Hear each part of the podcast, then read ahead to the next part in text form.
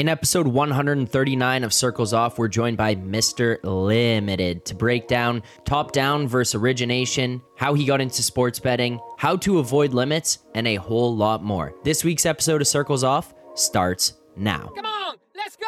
Welcome to Circles Off, episode number 139, right here on the Hammer Betting Network, powered by Pinnacle Sportsbook. I am Rob Pizzola, joined by Johnny from BetStamp. How goes? Very good. I'm very excited for the uh, the guest today. I think it should be a good one. How's everything with you, Rob? Good. We have our Super Bowl matchup set. I'm excited. Can't wait. The next couple weeks are going to be amazing. We got the Super Bowl coming up, going to Jamaica afterwards, getting off the grid for relaxation. So I'm kind of stoked about it. Uh, but yeah, it's you know it's just busy. It's in and finally like once football season is over, I can't. I'm not going to say I can kick back and relax, but like a little bit of that stress is alleviated. You know what I'm getting at? Early pick for the Super Bowl. Who do you have winning it? you gotta make a call. He's gotta make a call. I'll. uh It's tough, man. He's gotta make a call. It's tough. No one has any idea why we're laughing right now. They're not to have an, a, a, a single clue as to what's going on. Two two weeks out, the matchup is set. Who do you have? You know what? I'm just going to. This is not my numbers or nothing like that. My gut tells me 49ers take it down. 49ers? My gut tells me 49ers take it down. All right, give But me I, the. I may be betting betting other than uh, uh, opposed to my Uh. I'm I'm gonna take the Chiefs. Okay. I'm going to take the Chiefs to win the Super Bowl. Reminder to everybody, we do have our Super Bowl props show coming up next week. Uh, I guess we'll call it the third annual. Yes. The so fourth annual? that's a good question. If it's the fourth annual, I'll be fired up. I think it might actually be because we started off on a prop show. Then then I gave out the Matt Stafford. Well, the first one- it- it- anytime, no, it's the which third. was robbed. No, then last year. Yeah, because me and you are both three and zero. I think. No. No, I'm I'm I gave out. Okay, I I, I, ruined, were- I damaged were- my record by giving year. out a. You were at Ice last year. You were in London when you called in for your pick. Yeah. You Yeah, get- yeah. I know. You won it. I did win it. It was a big fave. Who cares? You no, won it wasn't.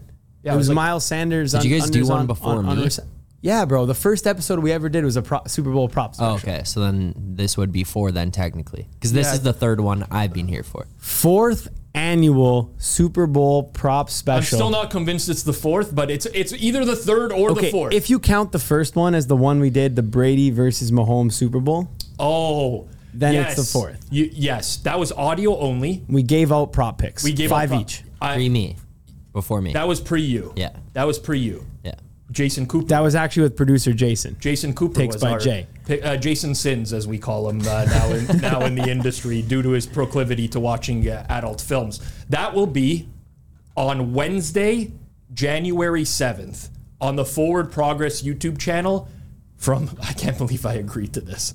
From 12 to 5 p.m. Eastern Time. It's a five-hour Super Bowl props show. We've had a winning record every year. Th- once one year, thanks to Luke, Lay with Luke giving out to Jessie Bates. We got to actually bring him back. We will, you know what? We might, we might bring him back. We'll bring him back for one. I think uh, you know I have an uh, an absolute banger set already. I'm just looking at the numbers. Like this is a for sure a surefire winner. Hopefully the number sticks around, but even if it moves a bit, I'm still giving this out. So no worries. All right, we Good are to any number. Good. Almost no, not not good to any number, but pretty much. good to good to any number. I love I love that one. Uh, secondary to this as well. If you do want us to answer some questions on forward progress over the course of the next week, we're taking a lot of listener comments during live shows. But you can also head over to the hammer.bet forward slash the nails. There's a forward progress thread right there. Drop your questions in there. We'll bring them up on shows. We'll answer them as well. And of course, you can enter there to win some pinnacle swag and some BetStamp swag. More prizes to come there as well. It's the hammer.bet forward slash the nails. Episode number 139. I know uh, Steven Jackson, former running S back, Jacks. used to wear 39. I also know that Minkah Fitzpatrick wears 39. Outside of that, I'm having a real problem. So I, I know two. They're both related by the dusty helmets they wore. First off, Dominic Hasek wore the player helmet in net. yeah. And then the other one, Dan Cloutier Oh, Dan Cloutier. on the Canucks. most nota- no- notably uh, noted for letting in the goal from center ice. And that dusty helmet. Yeah, the dust. I, I dust. Like who else wore the dusty helmets? Hasek, Osgood. Tim Thomas. no, Thomas wore the ver- the Thomas had a brutal one. It was it was brutal, but it wasn't quite the player helmet. Do you remember with the gauge. Irbe? Yeah, Arthur Irbe, of course. Yeah, Yeah, he wore a duster helmet too. no, he was the goalie that t- took uh, Carolina to the finals in 02 when last time the Leafs were in the conference finals. that wasn't Cam Ward. No, Cam Ward was in 2006. Yeah. his rookie season, won You're the right. cup. I'm bad with years. I'm bad with years. Dom Hasek was the dominator, sprawling all over the floor. First goalie to, you know, just like be known for like, stacking the pads and just going nuts. Speaking of dominating, They're dominating in Ontario right now and across Canada. Pinnacle Sportsbook, an absolutely fantastic sportsbook for bettors out there. We promote them every single week, not because they pay us to do so, but because we actually believe in Pinnacle Sportsbook. I've been betting there for a long time and would highly encourage people to bet there. In today's episode, we're going to be joined by a guest that's going to talk about talk about being limited at a bunch of different sports books that he bets at. One of those is not Pinnacle because Pinnacle doesn't limit players. They treat everyone fairly. Make sure you check them out. 25 years in business. Bet smart. Bet Pinnacle. Your trusted sportsbook. And of course, if you want to support us here on Circles Off, we're right in around the 5K subs right now. One thing you can do, use code HAMMER, sign up at Pinnacle Sportsbook. You must be 19 plus, not available in the US. And of course, please rise, please play responsibly. The second thing you can do is absolutely obliterate that like button down below and make sure you subscribe here on Circles Off. It goes a long way to helping us grow the channel. Our guest on this week's episode is on Twitter at Mr. Limited, L I I M I T E D. Mr. Limited. Limited somewhere, sharing how not to get limited elsewhere is his Twitter bio. We'll talk to him a little bit about that today. Mr. Limited now joins us here on Circles Off. How are things? Good, man. Thanks. Thank you guys for having me. Um, excited to get into it, talk about a bunch of stuff. Um, hopefully, keep those accounts open a little bit longer. So off the rip, we got to go into the name here. Are you Mr. Limited? Because Russ Wilson is Mr. Unlimited. Yeah, I, uh, you know, I'd been thinking about sort of how to start writing about my experience. You know, trying not to get limited at sports books, and as I finally started gaining, uh, you know, a few followers, a little traction um, on uh, Twitter, that was right like at the start of this year when Russ had played a couple good games and that Mr. Unlimited video surfaced again. So uh, just decided to throw Mr. Limited in the bio, and uh, apparently people like that. So I, why I not? do think it's very keep it going? clever. It's great. It's one of Johnny's favorite clips of all time. I remember I don't remember It's- where we were going, Johnny, but like we were in a car driving somewhere and you're like, You never seen this Mr. Unlimited clip? And we listened to it like Yeah, you, you hadn't seen it. It was like a year later. You went nuts. That was that's such a funny clip, man. well Yeah, let's that one ride. and the the ad for the Danger Witch is is one A and one B in my mind for for Russ. Which one, sorry? You don't remember the the Let's Ride? The Danger Witch. Danger Witch? Dude, that one was wild. Oh yeah, yeah. No, I, I I I do remember what you guys are talking about. I thought you were saying like like another one, Russ. If you obviously it's the Broncos Nation. yeah. That's right. Let's ride. Let's ride. Let's ride. All right, so um, we we've chatted before. I know you haven't talked about it much on uh, on your Twitter, but um, you have like a different. You're, you're not you're not doing this full time. Wanted to give you the opportunity, like tell your story, like your personal story, background, whatever, and then kind of transition into betting.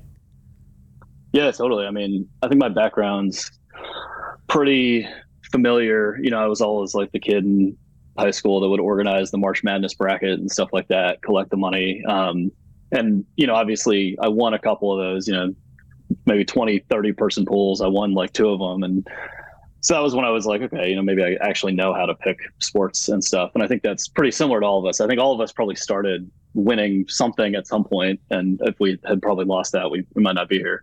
Um, and kind of as we, as I got to the end of high school, early college, uh, I think I discovered um, KenPom's college basketball ratings. Kind of this is like 2008, 2009, probably before it got mainstream. And that was an interesting moment for me because I realized, wait, like the way that the mainstream media tries to tell you who's good at college basketball is like really not correct. And there's this dude with his computer in a basement who actually like might be better at this than you know the coaches poll, which was um, now we sort of take this for granted, but back in the day that was not necessarily a, a known thing that you know the coaches poll is very wrong and this guy's ratings are actually like very right. Um, and so that was like a, the first moment that I realized, okay, maybe there's you know kind of a way to be better at picking sports by using you know a little bit more data. Um, so then I turned 21 went to Vegas for the first time, tried to, um, was really excited to bet on, you know, like place my first sports bet because I never actually had bet on sports. I was just using this for contests and bracket contests and stuff.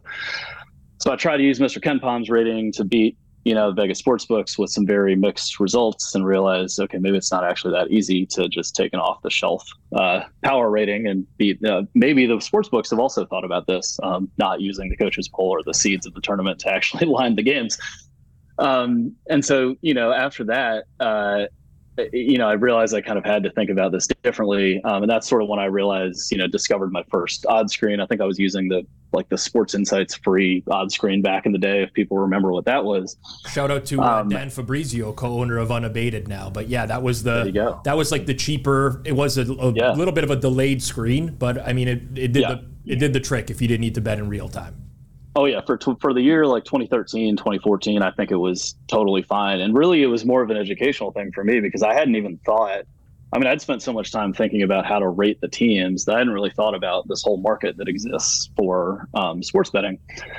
And so I would like watch the screen and realize, um, you know, these lines for college basketball, college football. That that's what I was interested in at the time. Um, these actually like move a decent amount from when they open to when they close and um, that was sort of my second aha moment realizing well hang on like if they move one of two things has to be true. The either the closing number is efficient therefore you can win by getting a number that's not that or the closing number isn't efficient and you can just beat it. Like one of those two things has to be true right? And and that like before that i had been like maybe sports bet you know maybe this is like a maybe people are right, right? This is not beatable. This is just gambling. You know, this is throwing your money away. I think when I realized that, it was really like a hang on, like like there, this has to be beatable in one of these two ways. Um, and that was sort of when it took off for me. So you know, that was around like twenty, you know, probably eight years ago. Um, had a bunch of really good college football seasons just by sitting at the odds screen. I was, I was basically steam chasing at the time. I didn't know it was called that, but you know, I would notice like, oh, hey, this book moves early, and then I get a number, and then it closes at a number better than I got, and now I'm winning money. Like this is like I didn't even know what CLV was or what steam chasing was. I just would explain it to people like, yeah, I bet here when I see that move, and then I, the number changes and like all this stuff, right? Um, so I actually had like three or four really really great seasons, um, just kind of doing that. I think the edges dried up a bit um, after, um, and you know, really everything I've done to this point has been sort of a derivation of you know under, trying to understand the market, trying to understand how to get the best the number. Um, and then in markets where the close isn't efficient, um, maybe try to sprinkle in a little origination, um, you know, and beat them. And I've basically just been doing that for the last six years. Um, had a bit of a downswing during COVID. Um, but then once sports betting was legalized in my state uh, this year, um, you know, a lot more outs, a lot more options. And obviously that's when I really started thinking about how to keep those accounts open and be able to do this for as long as possible, which I'm, you know, I'm sure we'll get into a bunch. Um, so yeah, that's, that's sort of the background. You know, I've been doing this for about 10 years, part-time probably. Um, and yeah. Out of, out of curiosity, um, because you seem to, you know, have found and found that the uh, beating the close is, is pretty valuable early on in your betting journey. Do you actually remember how that came about at, at all? Was it like a piece of, um, you know, a book that you read, anything? Because the, like the only reason I mention that is that it's really weird that someone would find that very quickly in their journey. Most bettors actually will never even realize that in their entire life. They just go about betting and betting their opinions. For you to catch on to that and being like, well, yeah, you know, I can get a better number here. That's kind of like way ahead of its time. So I'm just curious. I, I mean, it might have just been you know you're a smart guy and you figured it out but you, you think yeah you think it was sheer luck because um, i know there's quite a few people who just kind of discover this like without actually it being told to them, whatever. And oftentimes, every story I've heard, it just happened by pure luck, where they're like, "Oh, I wanted a bet, and then I went to go bet it at this price, but then for whatever reason." My buddy bet the same thing, and I saw he had a sports book that had way better, and I'm like, "Wait, we could both bet the opposites and make some money." And then they—that's how it kind of clicks. So, how was it for you? Yeah, I think uh, part luck, part skill, probably. So I think maybe the you know, I majored back in school. I majored in econ with a finance concentration. I kind of like understand markets in a way. So I think I was a little bit biased towards looking at it um, as a market with moving prices. So that probably helped me like intuitively understand it a little quicker. But I actually do remember a conversation I had just like around the office where somebody was like, we were just talking about betting in general, and somebody's like, "Oh, don't different sports books have different prices? Like, is it ever profitable to pick off a price where it's like this at one book and that at another one?" And I was like, "Oh, I never really thought about that." And I think that's sort of how I found the odds screen, kind of by accident. I was like, "Oh, I wonder if there's a place to look at like where all the prices are," and that's it. Kind of snowballed from there, right? Like, I think I was already intuitively able to think about it that way, but kind of finding that first odds screen and then staring at it and then being like, "Oh, this might be how it works," was a little you know happenstance probably.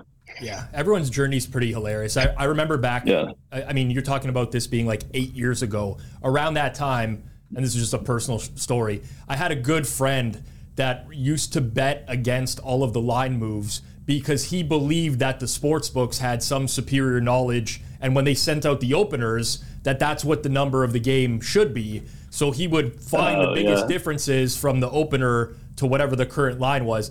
And, and you know, he's I don't think he's figured it out still in life at this point. But you know, Yeah. lucky for you, you were able to figure that out pretty quickly. But uh, I'm curious, like you've been doing this now for for a while in the sports betting game. You say that you're you're employed and you know you treat this as a secondary um, hobby, I guess, so to speak. But what's the grand plan for you? Like, would you like this to replace? Would you like sports betting to replace your um, occupation at some point, or are you just content with this being kind of like a side venture for you? Yeah, I mean, very, very content for now. I mean, you know, I'm not going to get into my my full time thing too much, but that's that's a great um, career and a, and a great thing that I have going. So there's there's no immediate plans. Um, but what I do like thinking about at the moment is like what it would take to get to that next step of the journey. I sort of now that I've been doing this for a few years, I, I sort of have this wisdom to look back and kind of think about it in almost like three phases. And I, this is like what I would tell any aspiring sports better to think like like phase one is just learn how to win. Like any just figure out any way to win like at all. Like steam, whatever originating small market steam chase whatever you want to do um, figure out how to win. Phase two and I, I would sort of put myself in maybe like the late phase two category. Okay now you're winning. Now you sort of have to figure out um, how to maximize your EV, really retain your bankroll, keep your accounts open, like kind of all this stuff that comes with like the winning is sort of the fact that you know how to win is sort of a given at that point, and now it's about maximizing your time, right? I only have two hours a day to do this. How do I, you know, maximize that? Phase three, which I'm I'm not at, I would say is more um, how do how do you scale this as a business? Like, okay, now you like really need outs. You really need to not have you know a single book shutting you down actually affect um, your you know your year year over year profitability. You probably need partnerships. You probably need sort of other stuff. And so um, I'm certainly thinking about that stuff right now. Not not as much actively you know taking all the steps required to get there. Um, but I, I enjoy thinking about it and. You know, possibly down the road is definitely something that, that I'll take more seriously. When did your first uh, limiting come? How Oh, far man, After, um, how far after like you started? probably uh, I got shut down by Bovada probably like 2014, 2015 or something. I hit um, bunch of Super Bowl props and then had a great great March Madness. Fortunately, got most of the money out, but all of a sudden, you know, the account was uh, flagged or something. You know, some some reason for being suspicious. I got another um, different like offshore a couple years later. I suddenly couldn't get you know my money out. I'm actually not sure if that was as much limiting as there's the, your standard offshore can't get your money out shenanigans. Um, but it was suspiciously after I had started you know winning a bunch of money on them too. Um, so yeah, you know I've been dealing with this for you know since 2015 probably, and um, I think that kind of prepared me for when the legals launched this year in my state, like I was kind of ready, right? I was kind of like, okay, like I know this can happen. So now I got to make sure to really make a plan. I think the very first thread I posted on Twitter was basically the best thing you can do. And I'm sorry if this isn't actionable advice at the moment because you would have had to already do this, but you know, make a plan, right? Sports betting launched in your state. Like day one, you know, make a plan on what to do, which accounts you want to keep open, which ones you're fine to just blow through. You know, just like really think about it and try to um try to start from there. All right. Um, I want to get into the. I definitely want to have a larger conversation around the limiting component of, of things. Yeah. We had um, we had Ship the Justice on, who was a former PointsBet trader earlier, and he kind of shared some of the secrets specifically of how that book would limit players. Before we do, just out of curiosity, you talked about the edges diminishing over time with what you were hmm. doing originally. So where does the edge exist now? Have you just expanded into like other markets? Um, is it just because there's more bet options available? What's going on for you now? Yeah, absolutely. That's a great question. Um, I think the the more betting options available really helps. So I guess maybe I'll break it down into sort of three. My profit comes from probably three distinct things if I had to chunk it up. So one is still sort of the um, you know top down. I think we always debate whether to call it top down or steam chasing, but we kind of all know what we're talking about, right? It, we it understand. depends on whether or not you're a top down better, right? Exactly. Yourself, typically speaking. yeah. Well, it's part of my strategy, and honestly, you can call it whatever derogatory name you want. It makes me money, so I really don't care. You know, it's fine. Um, yeah, but it's you, not you know, even derogatory I mean. at, at this point. Like, exactly. It's just it is what it is, right? So you know, find markets where there's a clear market leader, there's a clear market lagger. You know, fine that that still exists, right? There are few, you know, there are fewer than there were probably ten years ago, but that still exists. Um, the other two, so I'd say that's probably like uh, maybe like a third of my activity. Um, the one that's been growing the most, I think, is not like it's still a top down strategy, but it's a little bit more find books that are actually sharp in individual markets um, that you know might not be obviously sharp. So there's sort of all the standard sharp books we talk about but there are other books that are not on the first page of your screen or you know known about as well. Or or there are some big rec books that i have i have noticed happen to be sharp in one to two things. Maybe they have a big customer there who tends to trade that market and they let them do it just to get the information you know i'm not in the room so i don't know but what i do know is is tracking this for a couple years um, there's a couple markets that i think i can beat um, just by sort of following a, a leader that might not be very obvious um, and that's become a bigger part of my strategy. That's that's probably thirty to forty percent um, at this point. Is uh, a couple different markets that look like that. So still a little bit top down. Um, and then the smallest part, probably 15 to 20% of what I do is originating. Um, that is very variable. I think that really sort of depends on the time. I find that originating is um, a lot easier towards the start of the season or kind of when things are a little bit more uncertain. Um, there, there are bigger edges there. Uh, but you know that's the sort of thing that um, it's not a uh, because I am still part time. It's not a major priority for me to um, really go deep and specialize. I think if I were to to be full time, that would be the thing that I would probably focus on getting up to more like forty to fifty percent of my activity. On, on, the second one that you pointed out there about finding um, books that may not be known as a sharp book that might be sharp in a specific market. Mm-hmm. I'm not asking you to give away like you, have put in the work. That's yours. Yep. That's but how a lot of people ask this to us. It comes up in the Q and A's, right? How did you go about doing that? Like, what was your process? Was it manually just tracking the closers at all these? Um, if you could just walk us through that, if you're comfortable with it.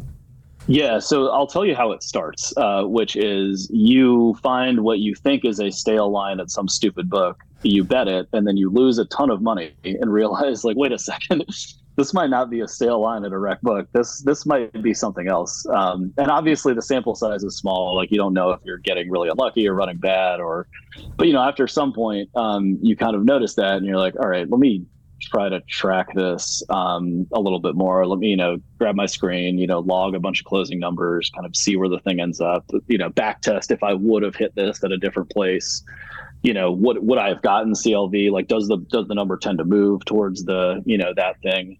Um, there's a lot of different ways to do it, um, but th- I would say like it does always start like that. I think it's really, um, it, you know, get your screen right, look at, click through a bunch of the different markets, notice when one book tends to be consistently off market in something. Probably not major, right? We're not talking NFL sides here, right? We're talking college football first half, maybe, or you know, something like that. Um, and just just notice, just it's just when a book that isn't a sharp book is just consistently different, it's interesting. Like you would do well as a better to notice that and try to kind of follow that thread and figure out where that's going. So I'm going to give a shameless plug to BetStamp right now because just for this exact yep. reason, uh, I everything you just said really hits home with me um, because I think that's a lot of the valuable lessons I've learned in life as well. It's just like, yeah, this book constantly has an off-market price, and you like you go and bet and bet college basketball props at a specific book, which I won't name. Yep. Got absolutely murdered betting those, thinking that they were the off-market number when in reality they were the better number. You learn through bet tracking. I mean, you might just learn by by doing this over and over and through experience. If you track every single one of your bets and you're able to analyze all of these, it's very easy for you to pick up which books I'm winning at and I'm losing at. Your account balance will tell you that as well, but also specifically what bet types you're losing on at that book. So I think that's very important for everyone out there. Um, I mean, I'm not to each their own. Do what you want to do. It's a little bit of an added step, but I think you learn a lot from bet tracking, generally speaking. And if you're going to go about this route of betting, I think that's a really way to a really good way to go about. And and by the way, for those, so obviously Rob plugged BetStamp, which is our our platform, but for you guys at home who are actually looking to track, people often sometimes track the wrong things. So tracking like your CLV and all that, it's great, but for a lot of markets the the main things you need to track before even CLV. So CLV is great, you need that as well. But the main things you want to track before anything is all of your bets. You want a few different things. You want by book, by bet type, by sport. Those three things are crucial, crucial. So you need to be able to filter by book, sport, and bet type. Within BetStamp, if you track all your bets, you get those three, which are the key three, plus honestly hundreds of other slicers and filters you can like, you know, best odds, CLV, all that stuff, ROI wins. You can go by just any variant of those. So use BetStamp for sure. It's way easier than Excel. The hard part is actually tracking the bets on the app. Obviously, it's it's a lot easier sometimes to like just type it on or like write it in your phone notepad, but you don't get the benefit. So oftentimes like if I can suck it up, put in the work for a bit, make sure it's all in there, and then you're gonna make money off of that uh, in the long term.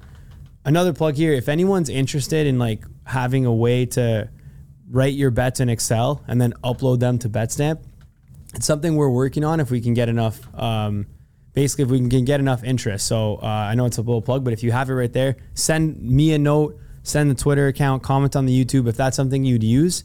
Um, we can build that in. Great. Um, you mentioned mr limited that you're facing uh, many limitations from sports books right now um, let's let's elaborate that on uh, uh, let's elaborate on that a little bit. What are the exact challenges you're facing right now? How widespread is it? How quick is it happening to you at specific books? Um, what basically like what is the current state of the limiting that's going on? Yeah, um, definitely not gonna not gonna name any any book names here, but um, there's probably I don't know, like eight or nine legals in the state right now. Uh, what I will say is, with sort of the plan that I made before this all even launched, um, I am still active and and on Mr. Unlimited on uh, most of the bigger ones, which is good. About half of the small guys, I'm you know basically cut off on. Um, which which is actually sort of all on plan. I mean, I I you know I think the content that I've written is hopefully going to be helpful to people because I have been doing it myself, and it's basically allowed me to um, be you know profitable at, at some of these larger books um, but still you know maintain a healthy account relationship. Uh, some of the smaller ones where i am a bit more aggressive i mean let's be honest like some of these smaller ones we don't know if they're going to be around in two years. I don't think there's a ton of ev gained by trying to keep your account open on a book that can be shut down, you know, and by 2025, um, I would just go take the money, you know, and that's what I did on on some of the smaller ones. Just just just make the money, deal with the limitation, totally fine. Hopefully, another one pops up in a year that you can do the same thing on. Um, but with the with those market leaders, with those bigger ones, with those bigger legals, I would probably recommend being cautious and deploying some pretty heavily um, guarded strategies against those books. Um, so for me, you know, I'm not in in a horrible uh, spot right now. Um, I'm still got a lot of main accounts open. Um, I don't think that'll that'll obviously won't last forever, um, but you know, that at this point, still doing pretty well. All right, let's get into some of these specifics then. Uh, I just want to inform the audience out there these are obviously Mr. Limited's personal experiences here. It's not going to be, you know, set in stone that doing something is going to get your, you know, limits up forever or keep you, you know, unlimited. I, I laugh every time I'm unlimited. Unlimited at this point. Uh, let's start with the first, the first original deposit into a sports book. Uh, you're putting money in. You're often offered a, a bonus up front, or you have some sort of free play that you can use. In your experience, uh, is it worth it to maximize these bonuses in the early going, uh, or is it better off to you know kind of play dumb in the in the beginning? Yeah, good question. And I'm just going to repeat your same caveat, which is I'm not in the trading room. I don't, you know, this stuff has worked for me, but this this is largely an unknowable problem, right? We don't, you know, and we're never going to have perfect information on exactly how what algorithms are using or how the team operates. So, um, obviously, everything past this falls under that disclaimer. Um, but yeah, you know, I thought it was great when you guys uh, had the shipper on the show because I'd already sort of thought about some of this stuff before I listened to that interview. Um, and it was some great sort of confirmation. Um, I'd, I'd, I'd, noticed pretty early on. Um, I was very skeptical of some of these early bonuses. In fact, if, if, a lot of how I try to approach these things are thinking like the sports book or thinking like the trading team, which I think is very important as you go through this exercise. If I were running a trading team, if I were running a sports book, like what would I do? And I think one of the things I probably would do is set up, um, you know, a pretty obvious funnel over the first two weeks to try to judge a customer, right? Because really the only way you're going to get, I mean, you're probably going to win money as a sports book. You have an incredible advantage over everybody out there. You get plus 110 on every side. It's a pretty good racket to be in if you can get it. Um, the only way you lose money is if you let a bunch of really smart people create a bunch of accounts and continuously, you know, blast away on stuff that you've mispriced. So, you know, the moment your account's created, right, the book is going to be skeptical of you. Um, and they're going to want to try to figure out as quickly as possible what is actually going on here. Are you just like a normal person or are you like a beard for a syndicate or are you a sharp guy? Like what, like what's happening? Um, and the, the promos are sort of an ingenious way to do that. Um, if you um, do nothing other than deposit the minimum required, bet exactly the minimum required, then use the bonus bet on something that's very, long odds and relatively plus EV because it's a free roll, that will make the book, I think, pretty skeptical of you very initially. I mean, the the mathematically correct way to do this, in my opinion, would be uh, what I just said. You bet the absolute minimum amount, and then with your bonus bet, when your risk goes to zero, um, you know, you probably find something with the longest odds you can tolerate that is still has a reasonable chance of having EV legs in it. Um, that's I think mathematically optimal. So my advice to you, if you don't want to get limited, is don't do that. Um, instead, what a recreational what a recreational player probably does in that situation is um, I, actually, yeah, I think I think the biggest difference between how a rec and a sharp is going to view a bonus bet is a sharp player is going to be like, "This is awesome. My risk is zero. That means my you know the expected i can take like my biggest shot ever right now because there's no risk. I mean it's just the math right? Um, whereas a rec is going to be like that bonus bet's mine. Like i want it. I want to bet it on something where i can kind of cash the money out right? So they're probably going to put it on something even money maybe even a slight favorite. You know i have a hundred dollar bonus bet. I want to get at least like 80 out of this you know? Um, because that's that's what i want. Um, so so i would recommend i mean everything that i recommend is really um, let's kind of try to all look a little more recreational here, folks. After all, this is allegedly an entertainment business, right? This is for recreation. Uh, that's the customer they want. So um, that would be my first thing. Is with that very first deposit bonus, just just think about think about what a rec would do and do that. Do you put any thought into the original deposit amount? Not really. I mean, I think you do want it to be. So actually, I guess I'll uh, maybe how I'll answer this is is one thing I did on one of the the larger legals, which is if you can do it, if you have the bankroll to do this, um, try to see if you can get into the VIP program or at least evaluated for the VIP program in a book. Um, it's probably like you probably have to do a little bit of networking and find the right person to make contact, but typically they'll give you like a couple week evaluation period of you know whether or not your play warrants that the great thing about that is that evaluation period doubles as your perfect like account grooming length period anyway, um, as to what you'd be betting. So you get a little two for one there, um, in the sense that you probably want to be betting daily volume on a bunch of um, random stuff anyway, which will hopefully both get you into VIP and also get you flagged as you know, all right, this is just a normal person um, in the system. So for that, I mean, I think it is helpful to like you know at least try to deposit a couple thousand and try to basically say, hey, you know, I, I want to move my play to this book and you know do all that stuff. I think um, that's a that's a good way to start an account. All right. Um, in terms of the account grooming that you're talking about, um, there's plenty of, of things that we've heard over the years of specifically uh, whether that's playing more parlays, um, you know, avoiding certain bet types that are considered a little bit more sharp, uh, the timing of your bets. For you, what are some specific strategies that you use to prolong the length of a sports betting account?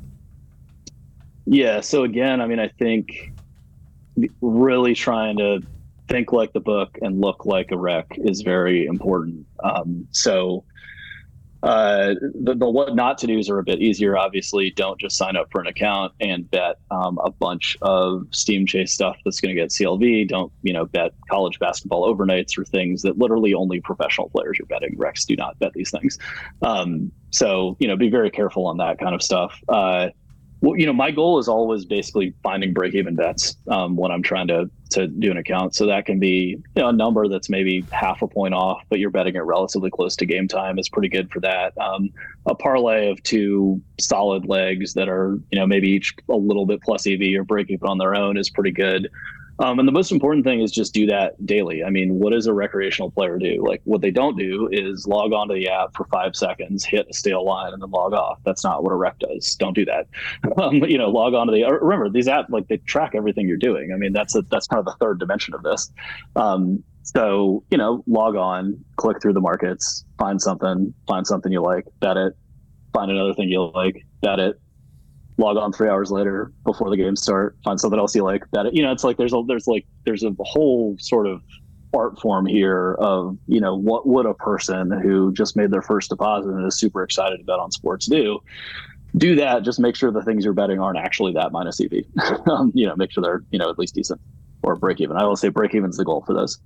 Uh, do, do you ever at all intentionally mix in stuff that is minus ev uh, one example might be a lot of books nowadays will just uh, recommend a parlay in your bet slip as soon as you put a bet in there, or there's pre-set parlays on the home screen of the. There could be bet boosts that are actually uh, they're boosted, but still very yep. much minus yes. EV as well. Uh, do you intentionally mix that stuff in at, at all? Do you think that's worthwhile?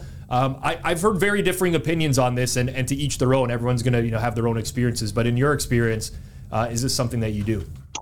Yeah, for sure. I will. I will say I usually only do this when I'm when I've just won a lot of money. So if I'm on a huge heater, um, absolutely, uh, totally fine to throw in a couple negative EV things. Just make sure you track them, and you know you're not actually giving too much money back. Um, but I, I remember I had a, I was like up, I was up so much one week over the summer, and I was going um, to a Red Sox game and I was with my friends and I was like, all right, man, I need to cool this account off. Like what we got. And somebody was like, oh, uh, you should parlay uh, Devers to hit a home run, but the Blue Jays to win or something like that, like something ridiculous. And I did it. And of course it happened. Of course it hit. yeah, obviously. and I'm just sitting there being like, what, like, what is happening? Um, and so, so yeah, you know, stuff like that where it's like, and you got to be careful about this. But I mean, remember at the end of the day, like I, I am also trying to have fun. I also do like gambling. If you are able to sort of mentally say, all right, I need to cool this account off a bit. I'm going to a game. Part of my enjoyment of this game is going to be betting on something. That might be a very, you know, good time to mix in something negative EV. Just be very careful about it because obviously, if you think that way too often, then you're just going to be punting money um, anyway. So it's a, little, it's a, you know, it's a, it's a dangerous game, but but you can play it. That's the old positive EV, negative EV play. Yes, exactly, exactly. The, the old uh, first five innings, one team, but full game, yes. the other team. Oh, first yes. five innings, one team and the over, full game, other team in the under. there you go. oh man, that's how you throw them off the scent, right there. That's, that's exactly. late with Luke special. Yes, exactly. Yes. Um, how, okay, you talked about it a little bit with you know some books yeah, they, are probably not going to be in business in a year. Take them for what they're worth. How do you balance maximizing your edge versus keeping an account alive? This is also a question we get a lot, right? It's like, I have a massive edge on this one particular sports book. They constantly misprice X market. do you like go balls to the wall on that, or is it you know slow bleed type of situation? Uh, again, for people out there, this is Mr. Liimited's opinion. I don't know that there's a right or wrong answer, but go for it. Yeah, and and I, I think I don't know whether there's a right or wrong answer either. I, I think there's a lot more math to do on that, um, and and I do want to prioritize doing that in the future at some point. Sort of finding the okay, here's actually a, a real consistent edge you have, and what's the actual optimal amount to take advantage of that. Of course, the problem is you don't have perfect information on the other side. You have no idea how long it's going to take you to get limited. It could be two days, could be two months. So without that information, it's hard to actually calculate what the optimal strategy is. You just have to take a guess. I personally usually veer on the side of keeping the account open longer. My thought process is simply um, limiting is pretty much permanent. You can't really come back from it, but I can always make more money in the future. So, in general, uh, if I am biased towards keeping the account open for a bit longer, um, that totally depends on the book. If it's a book that again we don't think is going to be around, just take it. Uh, just just hit it as hard as you can.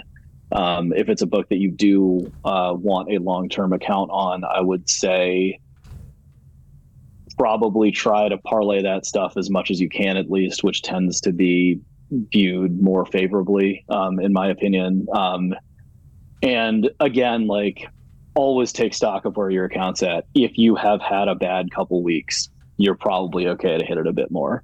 If you are on a major heater, be careful. Um, it's stupid. We know as bettors that, w- that there are ups and downs, and whether or not you're actually winning or losing money in a given month is, is not even the best predictor of how well you're doing.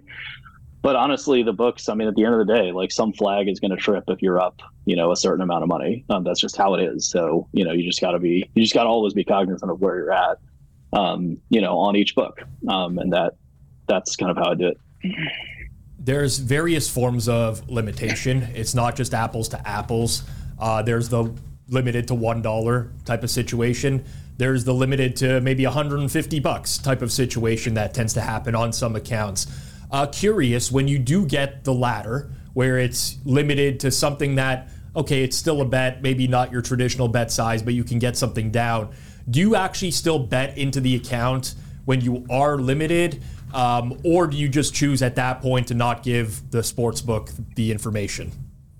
That's a great question. Um, and I also have gone back and forth a bit. My current strategy for that is well, well, one overall strategy is I actually try to never bet the exact max. Um, so I never try to hit it for the two of the dollar max that they are limiting me to.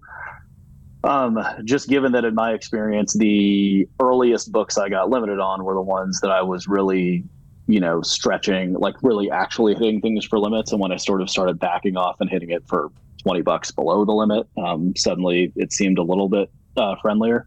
Right. Um, so that that's actually one thing that I would that I would recommend if you do have a hard and fast limit, um, just do a little less. Um, and then the second thing is I, I usually just try to back off a lot on that book. Like I might give them a little bit of action, but I've noticed that um, just just backing off quite a lot usually doesn't make it any worse. Um, occasionally, it it makes some other markets better. I mean, I actually had one book where I was limited to like 50 on college basketball totals, but um, didn't give them any action for a while, backed off. Um, and I was able to get, you know, a couple hundred down on a different market um, just just the other week. So, you know, it can it can um, it's it's kind of you're right. It's not apples to apples. It's unclear how this all works, right? It's uh, but I would just say back off, don't hit the limits. Um, you know, just just cool them off. I go I go back and forth on this one because part of me wants to stick it to the sports book regardless. Especially, but in the Right. grand scheme of things, like a hundred dollar bet is not sticking it to anyone. And Nope. and and candidly, now that I think about it even more, like placing a hundred dollar bet at a book that's going to move off of that action, or you're giving them the info, is like directly taking potentially thousands out of someone else's pocket that could have stuck it to them as well. So I've kind of really changed my stance. So you're out. You're out. Um, I, like I used to take pride in Correct. referring a million bets to Trader just because I wanted that guy to sweat and work. But and then I realized like he's probably just laughing it up over there. He's like, yeah, keep referring them to me. I'll keep spotting all these bad lines and moving them, and then nobody else is going to get down bigger bets on fresh accounts on them. What's the point? Yep, No good. totally For true. the ecosystem. Totally agree. Not even for not even for me, but for the ecosystem, I don't do that anymore.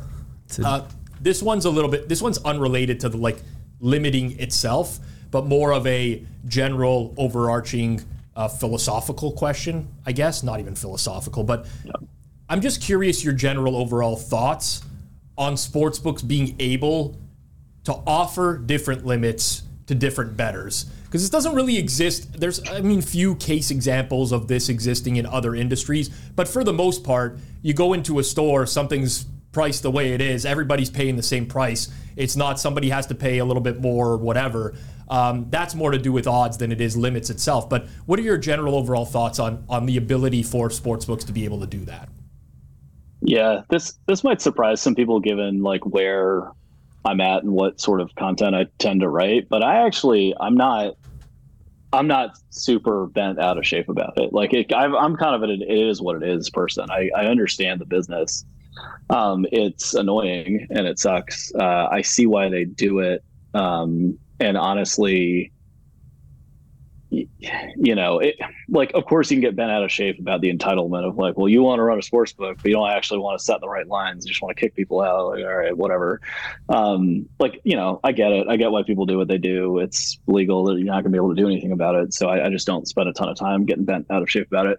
I think the actually the weird part is on the other side to me when they're able to, you know, offer two million a whack at you know NFL sides for a VIP or celebrity who wants to sign up for the book. You know that is a little weird. Um, because like the you know the limiting the sharp betters like this is understood as kind of okay by gaming commission rules or in most states or whatever um, what's not okay what the regulators really also are trying to protect is problem gambling though it's just it's just interesting they're allowed to offer people to bet two million dollars who are probably losing a lot of money and nobody really says anything about it like that to me i would be more worried as a sportsbook operator about that side of it than a bunch of uh bunch of sharps on twitter whining that their accounts are getting limited at you know whatever it's going to happen yeah, good point. I mean, it's valid. Um, we we saw a case in Ontario recently, within the last few months, where a sportsbook operator got fined uh, pretty heavy, heavy amount of dollar. I mean, maybe in the grand scheme of things, not so much, but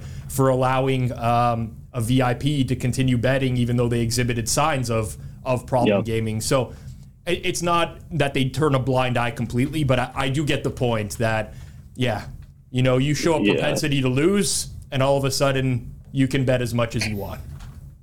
I think that's the weird side of it, right? The, the the limiting me side wouldn't be as weird if that didn't exist, right? And I think that's the that's maybe where it's okay to to get a little bent out of shape.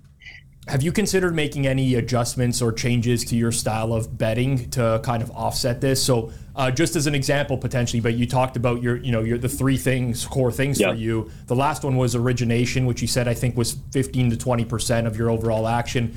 Um, any thought at like maybe starting to move a little bit more into the origination side of things instead of the the top down in order to to prolong your accounts? Yeah, I, I, mean, I think you have to. I think you know that was one of the most recent things that I wrote about. Is at the end of the day, uh, not all money won from the sports book is going to be viewed equally in their eyes, right? If you win a bunch on Steam that you get CLV on, you're going to be limited much quicker than if you win on stuff that nobody else is seeing or betting or or figuring it out. Because at the end of the day, they just don't have as good of a model to understand if you're actually profitable at that stuff, right? If I make if I open an account and I make ten bets and they're all college basketball overnights, and they all move five points in my favor. Um, pretty much at that point, you can determine that I'm probably somebody who should be limited, whether or not even I might go four and six doesn't really matter. Like it's like you need basically a sample size of like 10 or 15 to decide, okay, I'm probably like not the customer you want. Um, whereas if I make 15 straight bets on various early season uh, player props that don't really move a ton at close or other stuff like that, and I go, you know, eight and six. I mean, I mean, you have no idea if I'm winning or not, right? And then there's not a huge influx of betting action on these, and maybe even some people are on the other side of them and other stuff like that. Like, I mean, as a trading team, you're totally blind. Like, you don't know if that's good or not. Um, so that's just an example to give to basically say, at the end of the day, the more you can originate and the more you can have your action be be your action and not chasing somebody else's. Um, that's just the sort of longer term way um, to actually you know really win it this long term and keep those accounts healthy. Uh, as a successful sports bettor yourself, uh, what advice would you give to someone who's trying to do what you're doing? Maybe not necessarily make a living from sports betting, but someone who you know has a job and they want this to be like a sustainable secondary for, uh, form of income for them. And um, I, I, ask you that because obviously the, the current landscape is not that conducive to being able to win a ton of money. So, as someone in your situation right now, what's that piece of advice that you would give to someone who's looking to replicate that? Um, yeah, I mean, again, I think uh, mixing in different types of extra, like at the end of the day, you just got to spend more time, right? This is all this is. All this is is one grand sort of uh, reason why doing this successfully simply takes more time. You can't just, you know, fire up an odds screen for 30 minutes, pick off a bunch of stuff, and expect your action to be welcome at that book. Um, for uh, you know for infinity. Um, it, you either need to put time into originating some of your own stuff. You either need to put more time into calculating you know kind of how you can make break even ish bets that keep your accounts open. It's just it basically they're just trying to make it more annoying for people like me to you know be able to make a side income on this. And the only way to counteract that is just to really manage your time effectively. Um, one quote that i you know i've talked to a few people who say like, all right, yeah, but you know, I don't really have time to, you know, do X, Y, and Z. And one quote that I think is important that I wanted to, wanted to make sure to share, which is I, I learned this about like two years ago. Somebody told me I never say I don't have time for something. I always say I'm not prioritizing that right now. And I think that's really important to note because um, it's not that you don't have time to originate stuff you you you just it's just not a high priority for you or you know if you're saying that. And that that's okay. I mean if somebody has a job and a family and kids and all this stuff it, those things should take priority. And at the end of the day maybe they don't actually you know have enough time left to originate.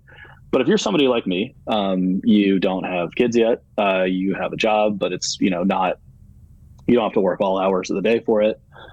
Um, saying I don't have time to originate is is really not true. What what what is true is that you know you're not prioritizing the time that it takes to originate. You may be prioritizing other things like you know going out with your friends or playing video games or like whatever.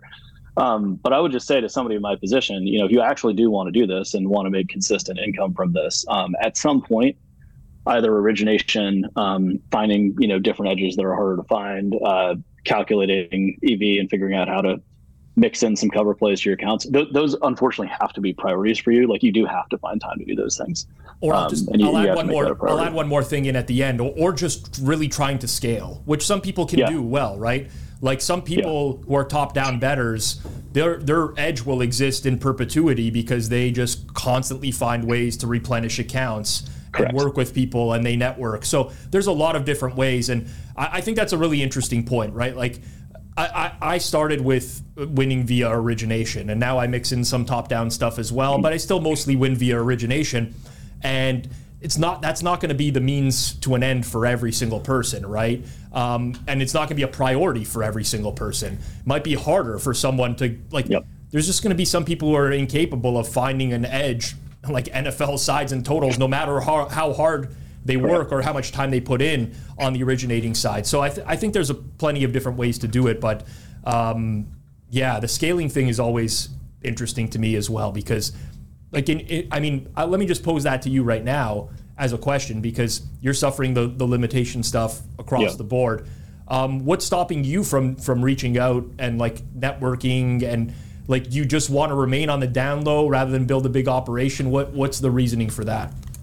Yeah, that's it for now. I, I want to do it selectively and not, um, you know, I don't uh, using my own advice. It's it's not a priority for me at the moment um, to kind of rush into a bunch of different partnerships and sort of scaling that network while I still kind of have this, uh, you know, this full time thing that's taking up a decent amount of time. Because when I, if and when I do do that, I want to really do it thoughtfully, carefully, you know the right way. And um, i think that would be something that i would do when i when i you know if and when i choose to go a bit more full time um, so that that's really the reason. Um, on the sort of pph side i have done a little bit of work there um, you know thoughtful work around finding you know some solid outs. Uh, and i think that's that's something that anybody can do part-time. I mean it doesn't you know it's pretty mixed bag over in that world but um, if you if you find some people you trust, uh, you'll be able to get down. And again, like we're not talking. I mean, if you're doing this part time, you know, if you have a couple outs, you know, even if some of them are limited to, as you said, 200 bucks, um,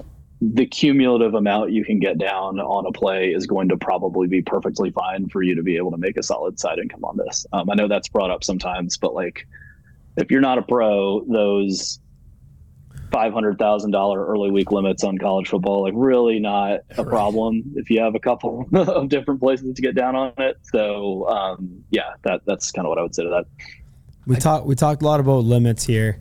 Um, basically, just wanted to shout out. There's one book that we know of at least that doesn't limit. Um, you get the same posted limits any player in the world. You sign up. If Rob can bet twenty thousand, that means you can bet twenty thousand as well. There's absolutely no way you're going to be cut down. Um, and that book is the sponsor of the show, Pinnacle Sports. If you're in Ontario, if you're in Canada, use code Hammer. Supports the show. We appreciate it. We talked a lot about limits and stuff like that. I think one thing we didn't mention is just the importance of having at least a few sports books that you can always play at and always be welcome at. And people are, and just even from a top down perspective, talked about this a little bit before. People think that like uh, Pinnacle's the North Star. You know, they're using and we had we talked this about this with Mr. Liimited in this interview, right? Oftentimes, people just assume that the book that is synonymous with being a sharp sports book is going to be like the North Star for all the top down stuff. I will say this: there's lots of edges to be had at Pinnacle as well. If you're betting pretty regularly, uh, they're very good at pricing certain sports, a little bit weaker at others. So don't be don't let that deter you if you're using a top-down approach either, because there are edges to be had. One last thing I have to say before we get into our closing questions here. This is for the audience. I do a terrible job of this every single week in differentiating the legal sports books from offshore, from PPH. When I'm suggesting networking and getting other accounts, I am by no means suggesting that you go multi account into legal sports books. That is violation of terms and service. You could get in a lot of trouble for that. So listen, you do you you make your own decisions in life, but I want to advocate that I'm not recommending doing that. Most of the time, when I'm talking about uh, getting multiple accounts, that's in the PPH world. So just want to make that explicitly clear for anyone who's trying to follow advice.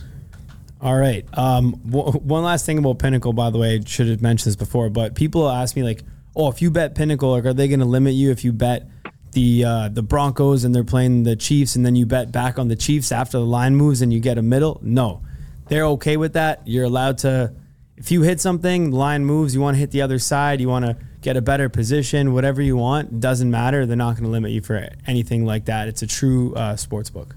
All right. Uh, a couple questions that we end the show here with Mr. Liimited. Uh, doesn't have to be related to sports betting. Can be can be if you want to. Totally up to you. Uh, one thing that's plus EV in life, and one thing that you think is minus EV in life. Yeah, I would say my plus EV thing.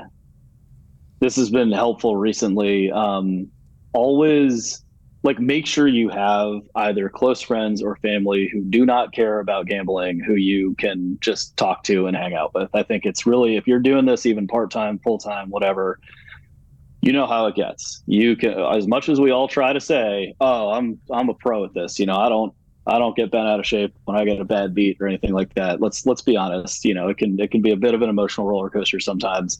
Uh, the the healthiest and most helpful thing for me is having, you know, part of a friend group that just like they know I bet, but like they could not care about what has happened or you know anything like that.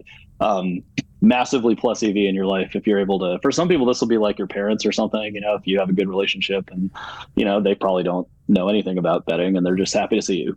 You know, it's just like whatever it is. Just remember that you have a lot of people around you who do not care about that bad beat you had on Sunday.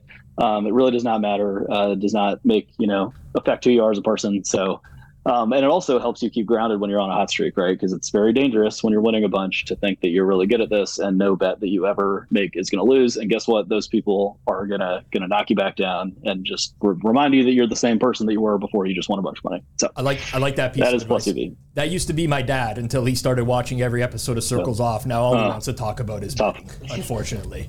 Yeah, that's too bad. Yeah, the, one of the most truest fans of the show Rob P, Rob Senior, we appreciate your support. I know you're going to comment below because you always do every single week. You're always one of the 1st You'll find listeners. some hockey player from like yeah. the 1970s that wore number 39 that he can put down in, into the comments. And below. please never stop. We appreciate the support.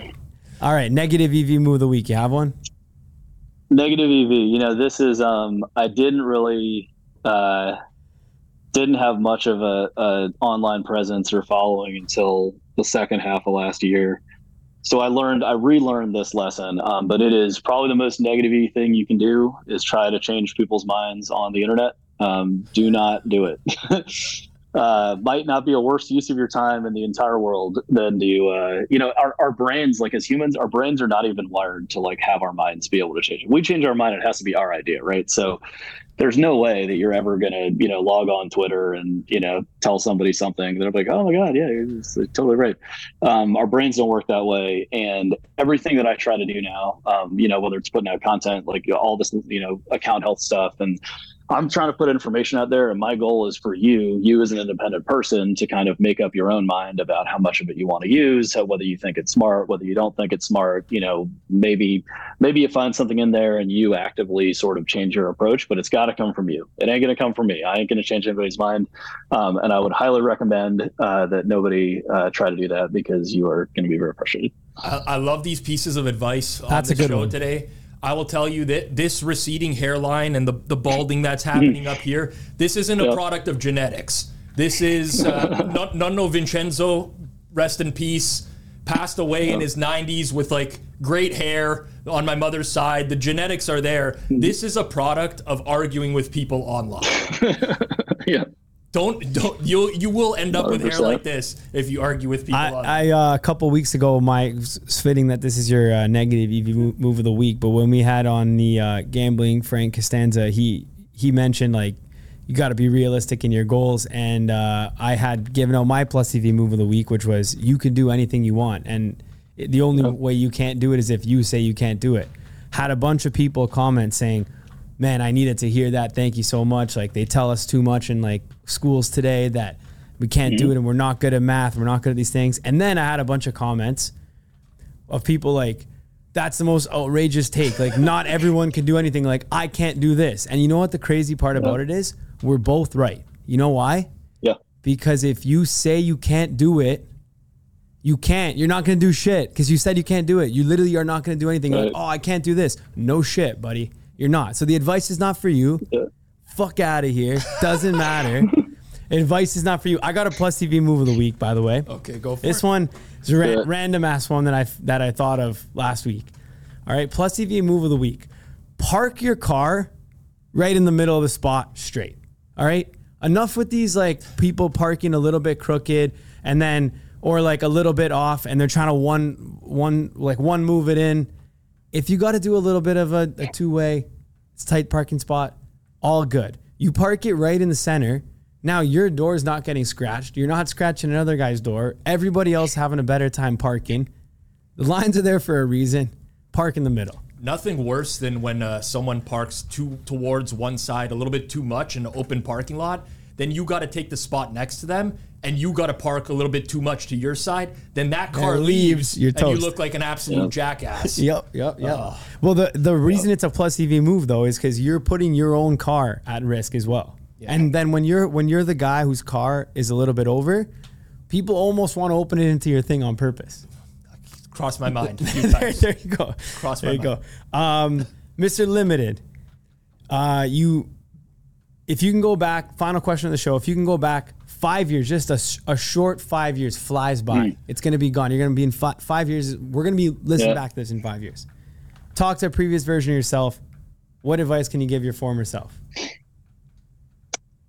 I mean, I kind of wish I'd started doing a little bit of writing and thinking and talking more openly about just betting and journey and what I was thinking about at the time. Because I honestly, like over the last six months, I feel like I've just gotten a lot smarter. I, maybe I'm, you know, I'm somebody who writes to think in a way, so I think that's probably part of it. Um, but I would recommend, you know, especially today when it's so easy to, you know, publish stuff on on Twitter or just kind of write and think about stuff. Um, there's no downside to just writing your thoughts down, whether or not you even post them or not. Um, just makes you smarter.